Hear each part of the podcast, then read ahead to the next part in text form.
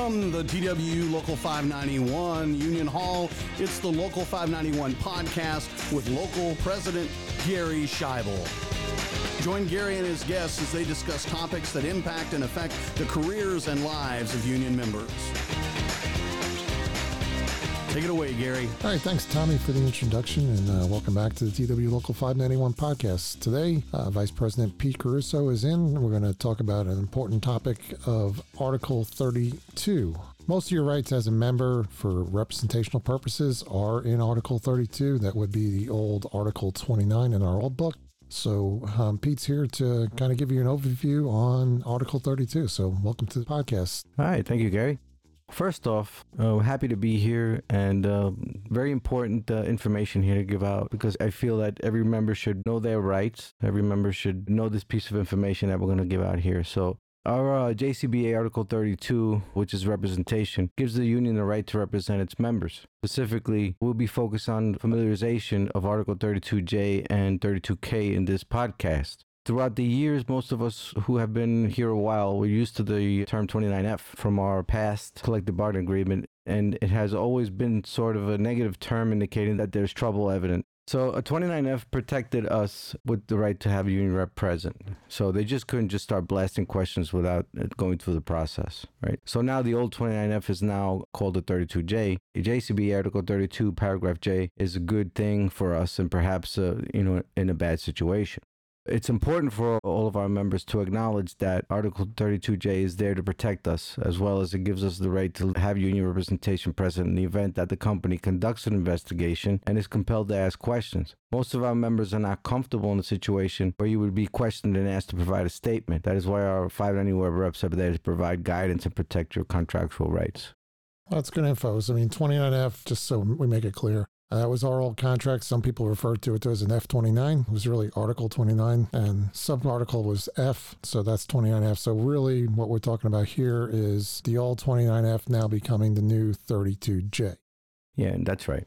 So, just a quick overview on what 32J or the old 29F is, is that's an enhanced version of your Weingarten rights. That's actually a Supreme Court ruling that the employees have a right to union representation when you're in an investigative interview.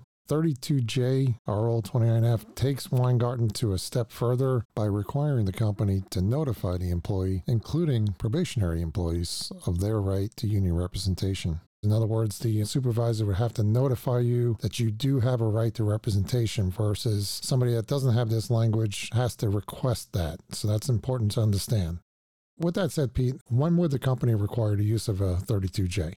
Well, anytime the company asks you a question for the purpose of an investigation or asks you for a written statement, that's when the company will do a 32J. So when I say questions, it's not just any questions. You know, it's not like the company would say, uh, you know, how was your coffee or, or how's the weather outside? Uh, that's not the type of questions. It's a question of where were you when the slide blew? Why were you out of your work area? Questions like that. That could potentially get you in a situation where you can get disciplined know you mentioned the word investigation, investigative. Can you go a little deeper into investigative?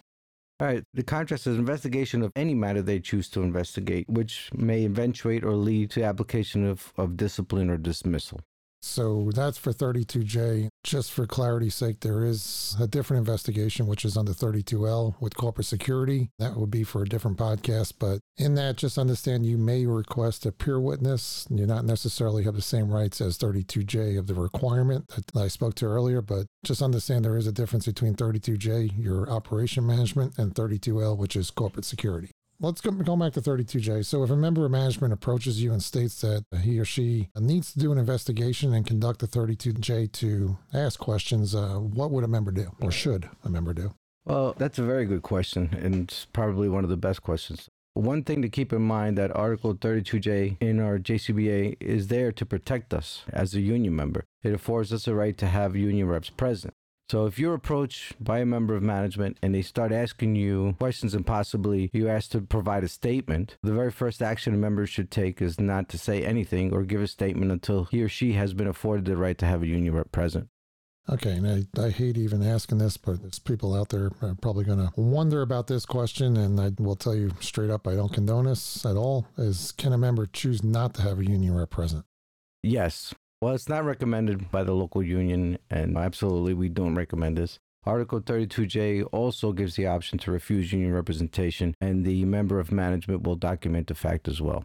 Okay, and then what would happen if a member of management says, "Listen, I'm just asking, no harm will come to you. I promise you, you know, just provide me a statement." What should a member do? First of all, and this situation has happened in the past, you know, with the supervisor, maybe he knows you or he's your friend, and uh, they come up to you to ask you questions, and uh, they say, you know, everything will be okay. And many times they're being directed to come do an investigation, or the questions are not coming from them. And uh, the situation we just stated would be a violation of Article 32.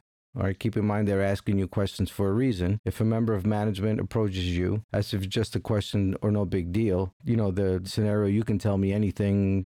It's important that we don't fall for that. If they're asking you questions and or to provide a statement absent a 32J, it is because they're investigating something that could potentially get you in a situation where you or someone else could be facing discipline. Your right to not answer questions until a formal 32J is assembled and you have had the time to confer with the union rep and know why the questions are being asked and to the reason for the investigation. Uh, that's some good information because you, you do hear that a lot with, oh, the manager's my friend. No, he's not your friend. And unfortunately, anything you say or do will be held against you when discipline comes. When a member is being asked questions by management in a 32J meeting, can a member refuse to answer the questions? Well, now that you bring up the Miranda, anything will be uh, held against you. Well, actually, the Fifth Amendment right to remain silent is your constitutional right in a court of law. However, you do not have that right in the workplace. When your employer asks you a question, you must answer the question truthful and to the best of your knowledge. But if you choose to not answer the question, the company can terminate you for insubordination and failure to comply with an investigation. So if I'm called in for an investigation, do I have time to confer with the union rep, also to know why the questions are being asked to me and the reason for the investigation? Really, I mean, in a 32J investigation, does the company have to let us know the reason why uh, that's causing this meeting? Well, absolutely. And that's covered under the next article, which is Article 32K in the JCBA, which protects our right to know the reason the company must indicate the reason that causes the meeting and then provide an opportunity for the employee and his union rep to confer for a reasonable period of time. That's something that's very important, and we train our union reps how to handle this situation and how to get to the bottom of why we're being questioned in this 32J. And that gives us the opportunity to go outside, step out of the room, and confer and find out what's going on so we best know how to deal with the situation. In this situation, I mean, can the company just issue discipline or terminate someone without a 32J? No, we are protected in our contract. Uh, the company must abide by Article 32J before any discipline is administered and show just cause in a system board arbitration for termination as a result of the 32J investigation. So I know we've kind of covered this, but I really want to stress about the importance of having a union rep present. Can you kind of take us through that? Like I mentioned in the past, all of our stewards and chairmen uh, have been trained on how to handle the 32J event. We constantly continue the, the training and how to better equip our reps to handle this. They've been uh, trained on how to give guidance and ensure the company is abiding by your contractual rights. Article 32 also gives us the right to have the same number of reps present that management has, plus, we're allowed one more to take notes. And uh, also, the notes is very important for us, especially in the termination where the company has to prove just cause for the termination in an arbitration, and we have to show otherwise to get you back to work. One other area that we hear often is about attendance counseling. Would an attendance counseling be considered a 32J? Absolutely. And attendance counseling could eventuate in uh, discipline. Therefore, you have the right to have a union rep present. And the Article 32J protects that. I would say it's not a good idea to go speak to your lost time administrator by yourself. Always, always, always get a union rep to go in with you. We also equip our union reps on how to handle this situation. And you treat it as anything you could say that we'll use against you.